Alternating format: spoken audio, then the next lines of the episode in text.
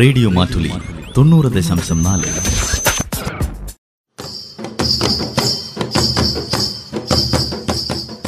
വയനാടൻ മൂപ്പന്റെ കൗതുകങ്ങൾ നിർവഹണം ജോസഫ് പള്ളത്ത്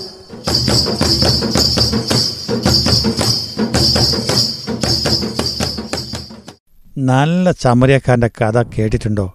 നീയോ നല്ല ശമരിയക്കാരന്റെ കഥയെ ഞാൻ ബൈബിളിൽ വായിച്ചിട്ടുണ്ടല്ലോ അല്ല ഇപ്പൊ എന്താ പറയാൻ കാരണം റെയിൽപാളത്തിലേക്ക് ഒരു കുഞ്ഞന് വീണിനി വീണു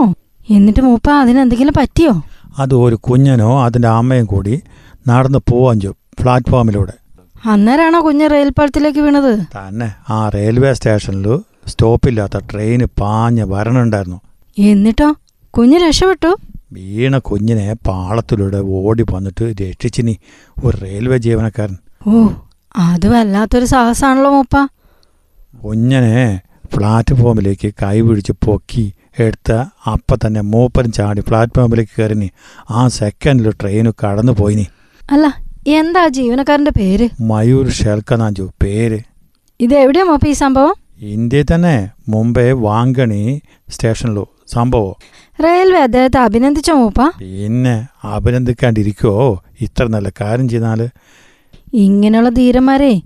ആദരിക്കുക തന്നെ ചെയ്യണം സ്വന്തം ജീവൻ പണയപ്പെടുത്തിയല്ലേ അദ്ദേഹം ഇത് ചെയ്തത് അല്ല മൂപ്പനാണെങ്കിൽ എന്ത് ചെയ്യും ഞാൻ ശ്രമിച്ചേനെ അത് ഉറപ്പ് തന്നെ നീയാണെങ്കിലോ അങ്ങനെ തന്നെ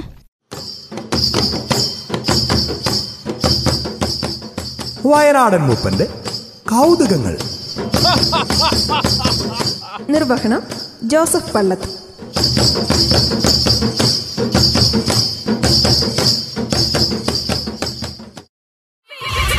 റേഡിയോ മാറ്റുലി തൊണ്ണൂറ് ദശാംശം നാല്